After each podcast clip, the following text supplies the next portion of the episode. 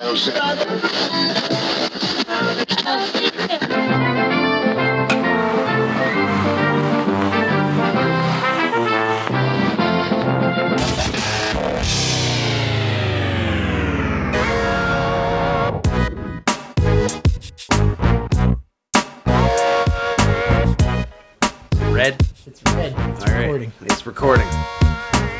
Welcome to the fifth episode of Sean Ned's Do Baseball. That's Sean. I'm Eds. Hey, hey.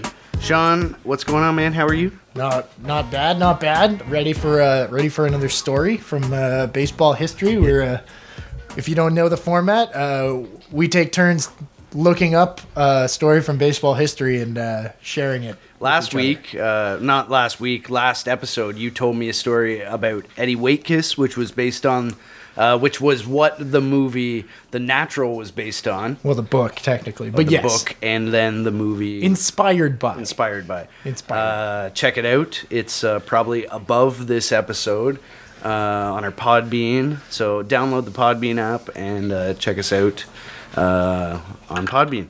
Also, check us out uh, for now at Sean Ed's Baseball. Soon we're going to have some new website stuff going on. We'll let you know about that. Uh, I will also announce that we. Uh, I I've, I haven't posted anything yet, but I did make us a Twitter handle for Sean Ned's baseball. oh, you did? I did. I did. That's Uh, good. Yeah, we haven't we haven't really used it yet, but uh, I believe it's at Sean Ed's baseball. I'll just uh, So double- follow us on Twitter at Sean Ed's oh Baseball. no no no! It's even better than that. It's, Oh, shit. it's uh, at doing baseball. At doing baseball on Twitter. Follow us on Twitter at Doing Baseball and at Bird Baby Birds for the Bird Baby Birds podcast.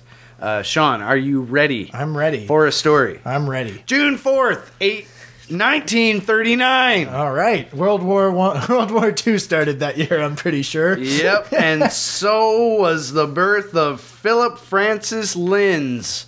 Linz. Linz, L I N Z. All right. Born in Baltimore, Maryland, Linz batted and threw right-handed and was listed as six foot one hundred and eighty pounds. I gather that was like later. Not he wasn't born. He was not born that size. It was the biggest baby ever. In doing my research of this story, I did not find very much information on the young life of Philip Francis Linz, except that he was born in Baltimore, Maryland, and eventually grew to be six foot, 180 pounds. All right. Well, that's it's. Uh, I I have to say the name sounds familiar, but I got nothing so far. So he's significant in the story, but his story is not that significant. all right. This keep- is a story about perception. oh oh Okay. you're getting deep. Yeah, it's a story about perception. After five years in the New York Yankees farm system, in which he batted 304 with 15 home runs, mostly at shortstop, Linz made the big league club out of spring training in 1962.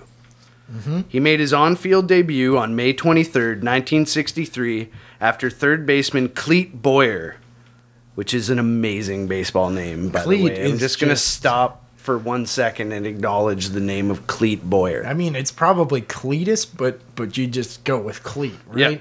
I, I, that's just. I don't think there's a better sports name in general. No, so Clete Boyer was hit by a pitch and had to be removed from the game, removed from the game. Up until this point, Linz had been used exclusively as a pinch hitter or runner. Okay. In his second at bat with the Yankees trailing 7 2, Linz hit a two run home run. He also singled in two runs and scored a run in the Yankees' nine run eighth inning that saw them take the lead and win the game. This performance earned Linz the start the next day, and he remained at third until Boyer returned on May 27th. Phil finished the season batting 287 with one home run and 14 RBIs. So he had just that one home run in that So yeah, first he, game. he filled in for for for four days or so. yeah he he did well. Okay, so after the 1963 th- season, there were many changes within the Yankee organization. In the years after World War II, the Yankees had come to dominate the Major League Baseball in a way that no team had done before. Between 1947 and 1963, the team appeared in World Series 14 times, winning 10 of them. Stars of the earlier eras, like Joe DiMaggio, had been almost seamlessly replaced by younger players like Mickey Mantle. One of those stars, former catcher Lawrence Yogi Berra, had been a constant on the team. Yeah, he was as constant as it gets. Yeah. Casey Stengel, the Yankees manager throughout the 1950s, had considered him the most important player on the team, sometimes describing Berra as his assistant manager. Fair enough. It's a, I mean, he became a manager, right? He, Yogi was was as good a baseball mind as there gets. You might imagine that I'm prefacing that. Maybe. I didn't know. I didn't know. Okay. Uh, since Berra was nearing the end of his playing career, the Orioles and other teams made indications that they would be interested in hiring him for that position. Boo. Back in 1962, the Yankees management noticed that Stengel, whom they had fired due to his advancing age a few seasons earlier, was becoming a big draw for the expansion New York Mets of the National League. Wait, Stengel being the coach was the draw? Yep. Because he was well, I guess he was a big name in New York. It was a weird time. It was uh, the manager was was the star. I guess he was Yeah. a, a Babcock uh, for uh, Yeah. Toronto hockey fans. He was the Babcock of the time. It Imagine we were come on down and watch a good old Gibby. Yeah. I mean, that would sell tickets to me, but but yeah, okay. okay. So Stang- Stengel's moved on. He's with the Mets, and uh, the Yankees are, are looking for a manager, I guess. Well, they're they're they're worried about the the they they've noticed that the manager of the Mets is a big draw and yeah, I guess they're considering it's a weird it seems like a weird thing at this time. They're they're considering their managerial decisions based on ticket sales and less about Anyway, moving on. Fair enough. Despite the Mets' poor performance, the team regularly filled the aging polo grounds, and the Yankees only barely outdrew them, even though they wound up winning the World Series. The executives worried that Berra, popular with the fans and the media, might be lured over to the Mets after his playing days were done, and with that, team expected to move to the newer, larger Shea Stadium within two seasons. The possibility existed that the Mets' attendance figures could exceed those of the Yankees. So, like I said, it's a big worry. So, before the start of the 63 season, manager Ralph Houk took Berra on a yachting trip with several of team's executives. Out on the ocean, general manager Roy Hamey told Berra that at the end of the season he would be leaving that position to become a scout. He in turn would be replaced by Houk, leaving the field manager's position open. Hamey asked Berra if he was interested in that job. He's on a boat. He's on a yacht He's, so there's the implication. in the ocean. you know, the implication. this is international waters, yeah, so Yogi. it's like, yeah, here's what's going to happen, bud. So it's either go to the Mets and drown. Let's just say uh, I got uh, I got uh, some concrete shoes for anybody that wants to be lured to the Mets, if you know what I mean, Yogi. They are the Bronx. they are the Bronx Bombers. I think you know how it works. You're uh, you're Italian, bud. Uh, so just letting you know that you're gonna stay loyal to us, or uh, maybe. Uh Yogi was incredulous at first, huh. but then accepted the offer. Well, he had to. He was on a boat. Yeah. Berra was made a player coach that season, Uh-huh. although he fulfilled the latter role primarily by fungo hitting to his teammates during pregame warm-ups. Uh huh. It wasn't until after the Yankees' four-game loss to the Dodgers in the World Series that Berra's promotion to manager became public. Reporters greeted the news with some skepticism, but Berra reassured them that he had learned much from Stengel and Houk in his years with the team. Uh huh. You can observe a lot by watching, he said. Well, that that's normally how you observe things. Yeah, adding adding to the yogiisms. Yes. As the 1964 season drew near, Berra even himself began to seem doubtful about his own capabilities as manager. If we win, they'll say Mickey Mouse could have managed this team to the pennant. If we lose, they'll say it's my fault, he observed at one point. Maybe even I'll quit even if we win. Wow. That's a that's a pretty jaded perspective. Yeah, But- hasn't even started managing officially yet, and he's like, uh, this will probably suck. well, that's what happens when you hire somebody with the, the, the threat of throwing them in the ocean. That's true. You make a sound argument. Yeah, so uh, he he was gonna he took the job for a year, but he wasn't sure if he was gonna last longer than that. Yeah. Essentially, Berra faced challenges almost from the start of the season. The team, which had not played well during spring training, lost its first three games in extra innings. Within weeks of opening day, all three of the team's starting outfielders, Mickey Mantle, Roger Maris, and Tom Tresh, were out with injuries, forcing Berra to play Johnny Blanchard, the team's backup catcher, catcher in that position for some games. The the backup catcher was playing the outfield. Yep. All right, eat your heart out, Russ Martin. Yeah. Fortunately, the team's pitchers made up for the injuries. yeah. Ace Whitey Ford performed consistently well, and Jim Bouton had improved to his previous season's form by the end of April, to the point where he would finish the season with more wins than Ford. Al Downing also pitched well in the early months, striking out an average of one batter per inning. But then Bouton and Downing were sidelined with strained muscles. The relief pitchers also had their share of injuries, keeping Steve Hamilton and Hal Reniff from replicating their combined 23 saves in 82 appearances from the previous season. All right. Seems like a weird stat that So- they were touting as good. Yeah. Well, I mean, that was uh, probably the beginning of saves. Yeah, different time. different time period. So. Berra was also having issues with the healthy players. Concerns about his capability to manage former teammates were, in the eyes of some media observers, proving justified. This was in large part a matter of perception. Mantle and other players had carried on the same way under Houk, who had never felt it necessary to impose a curfew on them. Phil Pepe, who covered the team for the World Telegram and Sun, noted that under Berra, the Yankees, quote, were doing, weren't doing anything different than before, except not winning. Berra benched third baseman Clete Boyer when his late night antics began affecting his play. Our relationship at that time wasn't too good, Boyer said. Oh, do you know anything about his late night antics? I don't, but So he was getting into some antics. yeah, there was some stuff going on with Clete Boyer specifically. All right. With a name like Clete. Yeah. He was digging in. Yeah, so he's like the Matt Harvey. He was he was enjoying his uh, New York lifestyle a little bit too much for uh, some people's opinions. Yes. All right. Bear's relationship with the pitching staff was rocky as well. He often criticized them in front of their teammates, something Houk never had done. Yeah, it's probably not a great. No, it's not a good strategy. Yeah, I guess he's learning on the fly. We could say. Yeah. Yeah.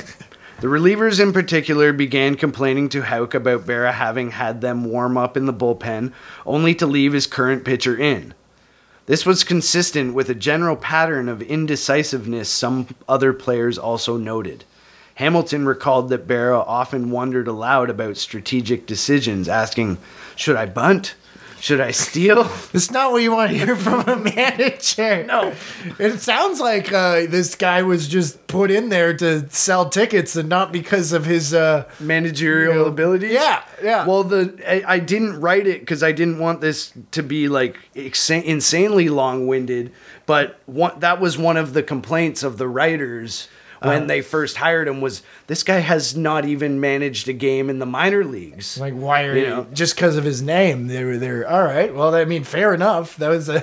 Seems like the writers knew what they were talking about. Yes. Despite these difficulties, the Yankees were still contenders. By early August, the Yankees, despite winning fewer games and winning less overwhelmingly than they had in recent years, were in a tight battle for the pennant with the Baltimore Orioles and the Chicago White Sox. Uh huh. On August 17th, they arrived in Comiskey Park for a four game series with the White Sox, which had a potential to give either team the upper hand in the pennant race, at least in regard to one another. The Yankees had lost six of the 11 preceding games and were looking to bounce back. Chicago won all four games in this series, including the final doubleheader on August 20th, holding the Yankees scoreless in the second game. It's rough. Yeah. That's a rough one. They had a rough go. Yeah. What? And this is this is probably towards the end of the year. August 17th. August seventeenth. So you're in. You're in. Yeah, you're you're into it at that point. Last Yeah. six weeks of the year. Yeah. Everything matters. After the last game, the Yankees dressed and got on the team bus to travel to O'Hare International Airport, from where they would fly to Boston for another four game series against their arch rivals, the Red Sox. The mood on board was generally subdued, almost somber. The sweep had dropped the Yankees to four and a half games behind the White Sox, down into third place behind Baltimore. It did not seem likely that the Yankees could make up for the lost ground in the remaining weeks of the season no matter how well they played. It looked like we were out of it, Clete Boyer recalled. Surprised he knows what's going on. Yeah. All of his, All of his antics at antics, late night antics. Uh, so he's yeah. So they're they're almost they're they're thinking they're done. Yeah, they're pretty dejected. yeah. At the back of the bus, utility infielder Phil Linz Ah, was particularly upset, not only by the team's dire situation, but because he had not been played. He had oh. hit very well against the White Sox pitchers, Yep. particularly their left handers, and had taken a 10 game hitting streak into the series that had just concluded. and he didn't play. Nope. Wow. Yet he had remained on the bench during all four losses, with Berra declining to use him even as a pinch hitter. Quote, if there was any team you would play me against, it would be the White Sox, Lynn said. Oh, so he's confronting the manager on the bus. Two hours after the game, the bus was making little progress. And apparently they're stuck in traffic and it's hot as fuck. Yeah, we we uh we've been to Chicago. Yeah. and Linz was still visibly upset, according to Jim Bouton, who often sat near him. To take his mind off his resentment, he pulled out a Hohner harmonica he had bought the day before. Not knowing how to play the instrument, he also took out its by the numbers instruction book and began attempting to play the easiest song in it. So this man is learning to play harmonica on a bus full of people that just lost a series in a hot day in traffic. That's that doesn't sound like the the guy you want on like um You know what song it was? what? Mary Had a Little Lamb. All right, Mary had a little lamb. I mean, why not? Why would you not want to hear It's a some hit. It's the greatest hit ever. Yeah, it's a it's a big song. Probably one of the most well. He played very slowly, following the directions in the booklet. Jesus Christ. He also tried to play it quietly, which Bouton suggested may have complicated matters given the team's mood. Quote, if Mary had a little lamb can sound like a dirge, it did, he wrote. if the front of the otherwise quiet bus, Berra heard the harmonica playing, he did not think it was in any way appropriate behavior, especially after such a serious setback to the team's pennant chances, and told Linz to stop. Yeah, I'm going on Berra's side with this one. Uh, you never he, lear- hearing anybody learn how to play an instrument. Well, let me tell you. Linz's side of the story. So you're jumping in here, all right? Linz claims he did not hear exactly what his manager said. So he asked Mickey Mantle, seated a few rows further forward, to repeat it. Mantle, who often played little jokes on his teammates, told Linz that Berra had asked him to play it louder, which Linz did. I fucking love Mankey Mantle right now. The New York Times wrote Berra, who was in front of the bus, turned around and shouted, Put that thing in your pocket! There was a silence for a second, and then a couple of toots on the harmonica. Yeah, this is. I can see where this is going. And Berra rushed back towards Linz and yelled, I said to put it away. You'd think you'd just won four straight. Linz appeared startled as Berra rushed toward him, and he flipped the instrument into the air toward the manager as if to give it to him. Berra angrily swatted it with his right hand, and it bounced off Pepitone's right knee. not Pepitone. Pepitone. Pepitone. The harmonica cut the first baseman's knee, Oh my god! but not badly. Oh, okay. It did, however, require a band aid. Okay. Band-aid. All right. So so the one of the one of the first recorded harmonica injuries of Yes. uh, of our time. Uh, all the passengers on the bus were now laughing, uh. except for Berra and Frank Crosetti. As Berra returned to his seat, promising to deal with Linz later, Crosetti raised his high pitched voice and told Linz he was acting like a child. Linz, who admitted to disliking Crosetti, shouted, Fuck you, Crow! The, the diplomatic approach. Yeah. Soon afterwards, Crosetti told the reporters who were traveling with the team that this insubordination was the worst thing he had ever seen in 33 years with the Yankees. Yeah. So he's pissed. Yeah. Mantle picked up the harmonica and turned to Whitey Ford, who was sitting across the aisle. Quote, Looks like I'm going to be managing this club pretty soon, he said, continuing his playful mood. You can be my third base coach. He demonstrated how they would use the harmonica to relay signals to batters and runners. One toot, that's a bunt. Two toots, that's a hit and run. Mickey Mantle sounds like the fucking The shit disturber. the shit disturber of, of his of his time. That's amazing. Yeah. So either on the plane or after the Yankees reached Boston, Linz went to Berra and apologized. Forget about it, the manager said. But the ne- but the two nevertheless shook hands and embraced. Phil, Berra said, with all the writers there, I have to fine you. How much do you think it should be? Linz replied that Berra was the manager and he should set the amount. He suggested $250, and Linz agreed. We were friends after that, the infielder recalled. That's good. That's nice. That's a that's a grown up way of going about things. Yeah. It's it's a uh, it's a yeah. I'm know. sorry I played the harmonica, Yogi. That's okay, That's- Phil. you really pissed me off that you didn't put me in the game there, but Yeah. you know, that's uh, it's, uh yeah, that's a it was, that- Mickey Mantle. It was that goddamn mantle was told me to play it louder. I'm sorry, Yogi. I love that. It, it, it becomes a thing between them. It would never have happened if Mickey Mantle wasn't there. Yeah. By the time the Yankees reached Boston, the reporters on the bus had gotten the story out and it received national attention.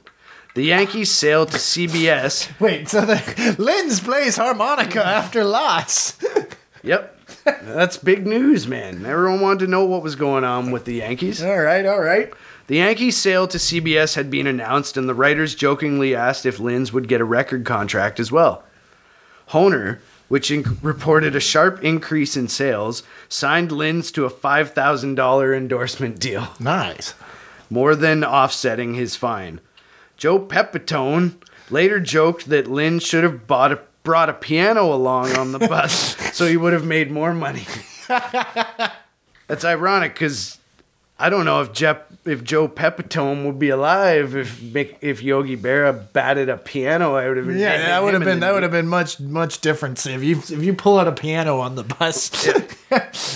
On the field, at first the incident seemed to be a distraction as Yankees continued as they had in Chicago, being shut out again in the first game and losing the next by a 5-3 margin, extending their losing streak to 6.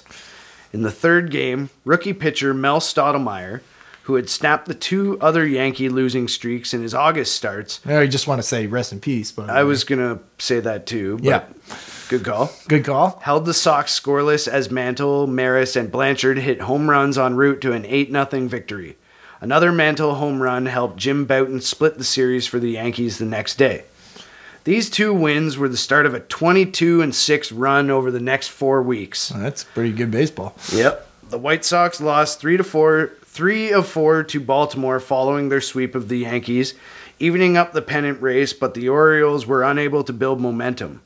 The following weekend, the Yankees swept the Red Sox at home while the White Sox and Orioles split a series of their own. That's when we knew we had a chance, Clete Boyer later recalled. A lot of quotes from Clete Boyer. Clete Boyer, yeah. Well, I mean, we already talked about his name uh, and his partying, so he's he's. you know, you don't hear about Clete Boyer as much as you hear about the Mantles and the Berras, but all right, Clete, He was there. he was there. Lots to say. At the end of August, the Orioles' lead was only three games. By the end of the season, the Yankees were 30 and 11 since the end of the White Sox sweep. The surge was enough to put them in first place, one game ahead of Chicago, thus becoming league champions once again. Players and writers credited the harmonica incident with the sparking the team's turnaround. Leonard Koppett predicted, quote, it will be forever told over and over for years to come how the dead Yankees were revived and the 1964 pennant won because the manager Yogi Berra got mad at Phil Linz's harmonica playing on a bus.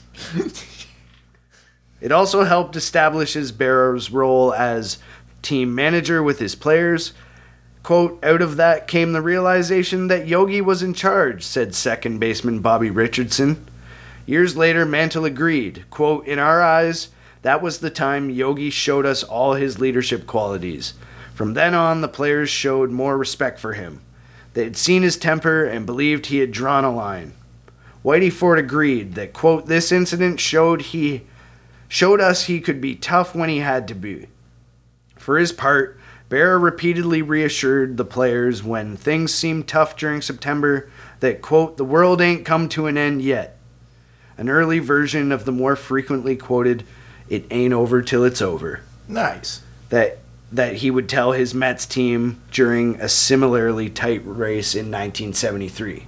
When he actually went to the Mets when he wasn't threatened to be thrown off. That's right. That's right. That's right. Houk and the other front office executives did not share the players' newfound respect for Berra. oh. This is what I'm talking about perception. All right. So they didn't They- see they the didn't see the same interactions thing. within the thing. They saw the incident as Berra losing control Ah. of the team. It's not good.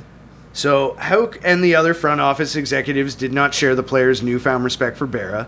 The harmonica incident had dominated the sports pages, just as the news of the team's How many fucking sale. stories could you write about this harmonica? Apparently, a lot. It says it dominated. How do you, right here? I understand it being the story of the day, but the story of the year, Jesus. All right. That's that's I It mean, dominated the sports pages just as news of the team's proposed sale to CBS had broken. All right. So it's staying relevant because of that. A sale which was both controversial in and of itself, as not only was it the first time a major corporation had taken a majority stake in a Major League Baseball team, but there were also issues with the potential conflict of interest with a television network having a vote on the sport's lucrative television contracts. Ah, we don't know anything about television Nope. stations Nothing at all. owning owning teams. No. No. All right. So that's big. To see here. The Yankees did not need the additional negative publicity the incident brought, especially in light of the doubts it raised about Berra's ability to manage his former teammates effectively. Houk decided sometime in early September, before it was evident that the team had united behind their manager and was turning its season around, that Berra had to be replaced. Jesus, that's. I mean, you kind of give didn't give him a choice, and then you didn't give him a chance. Yep. Like. Dicks. Yeah. Houk had secretly planned to replace Bear with St. Louis manager Johnny Keane, who felt slighted by Cardinals ownership. All right. Do, do, do. In the years since the harmonica incident, it has been remembered both as the beginning of the six Yankees' 64 comeback and the harbinger of the team's collapse over the next two seasons. Wow. Linz, who appeared in a Hohner ad with the line, Play it again, Phil, on the back of the Yankees' 1965 yearbook, was traded to the Phillies after the 1965 season. He was eventually traded to the Mets in 1968, where he was reunited with Berra. The two posed for a humorous picture with Linz playing harmonica and Berra covering his ears and smiling. Linz still uses the picture on his business cards. To this day, is he still alive? Apparently. Wow, that is fantastic. Yeah. I would put that. I'd get that tattooed on my chest. Yeah. I, I don't have the whole story. I'll like tell a little like short story about the uh, how remember how I mentioned that uh, Berra was was replaced with St. Louis manager Johnny Keane. Yeah. Johnny Keane was upset at the Cardinals because they kind of were doing the same thing to him, and they talked to Leo Durocher. Okay. And he was pissed about that. What ended up happening was the Yankees played the Cardinals in the World Series Holy shit. and the Cardinals ended up beating the Yankees. And then in a post uh, World Series press conference, uh, the Cardinals ownership offered Keane a extension, and he was like, "Fuck you! I'm going to the Yankees." In a press just conference? beat. Essentially, yeah. Like what I read like was that it was like a press conference, and he was like. I'm not signing your contract. I'm going to the team that we just beat or swept or whatever the series was in the World Series. Jesus. Yeah. That's a. and at this point, does Yogi know he's done? Uh, yeah, I think so. So, I- so he was kind of writing on the wall, and then all of a sudden, the guy that just beat the team was like, "Well, fuck you. I'm gonna be a Yankee next year." yeah. That's and, ridiculous. And then he didn't do a good job, and they still sucked, and it clearly wasn't Yogi's fault. Yeah. In in retrospect, they probably did more damage getting rid of Yogi, and but anyway, that's what I was talking about the downfall. But anyway, that season would be Linz's last, which was the '68 season. Uh-huh. Uh, if people remembered me at all, he recalled in 2013, they remembered me as a harmonica player because I sure wasn't too good of a baseball player. Oh. He still carries the harmonica with him and now can play Mary Had a Little Lamb a little bit more expertly. Berra stayed with the Mets as a coach through several other managerial changes, sharing in that team's 1969 World Series victory, victory under manager Gil Hodges. After Hodges' death during spring training in 1972, Berra was named his successor. That year, he was also maybe he was thrown off a boat. that year, he was also inducted into the Hall of Fame. The following season, he oversaw another comeback, much like the 1964 Yankees, taking the Mets from five and a half games out of first place at the end of August to the pennant, followed by a four games to three, a four games to three games loss in that year's World Series to the Oakland A's. Clete Boyer has said that an achievement should put to rest any doubts about Berra's managerial acumen, which were used to justify his dismissal. He told Berra biographer Allen Barra, I'm going to tell you something that should have been said a long time ago, and I mean no disrespect to any of the guys I played with. We weren't the best team in the league in 1964. We got to the World Series and damn near won it because in the end, Yogi had faith in us and we had faith in him. And you know what? He did the same thing with the New York Mets in 1973. And no one's going to tell me that they were the best team in the National League that year. Now, don't tell me it's just a coincidence that he did that twice. And that's the story of the harmonica incident. Holy shit. And yeah, I had how not- the I had- I had- perception was different from different people who were there and who weren't there, and that changed like the course of of the Yankees for the next like fifteen years. I, I still can't believe like I I, I I just can't believe it the the ineptitude of the ownership there. Just like forcing Yogi to take a position that he was unqualified for. because they wanted to outsell the Mets. Yeah. No, that is that's and then that incident like that incident clearly brought the team together. And that put it all right, that's I don't know. That is what that is something. I I had never heard that story before. That is uh that's the harmonica incident. That's the harmonica incident story. So that was uh, episode five of Sean and Ed's Do Baseball. That was a banger. Uh, we're gonna come back next time. Sean's gonna have a story for me. I am. I got lots of. I got a story lined up next time that I that you'll uh, also involves the Yankees if I do the one I'm thinking I'm gonna be doing. So uh, yeah. Until next time, uh, we're gonna gonna keep doing some baseball. What was what? I'm Sean, And I'm Ed's. and we're doing some baseball. That's right. There we go. That's the line. That's Okay, the line. bye. Take care.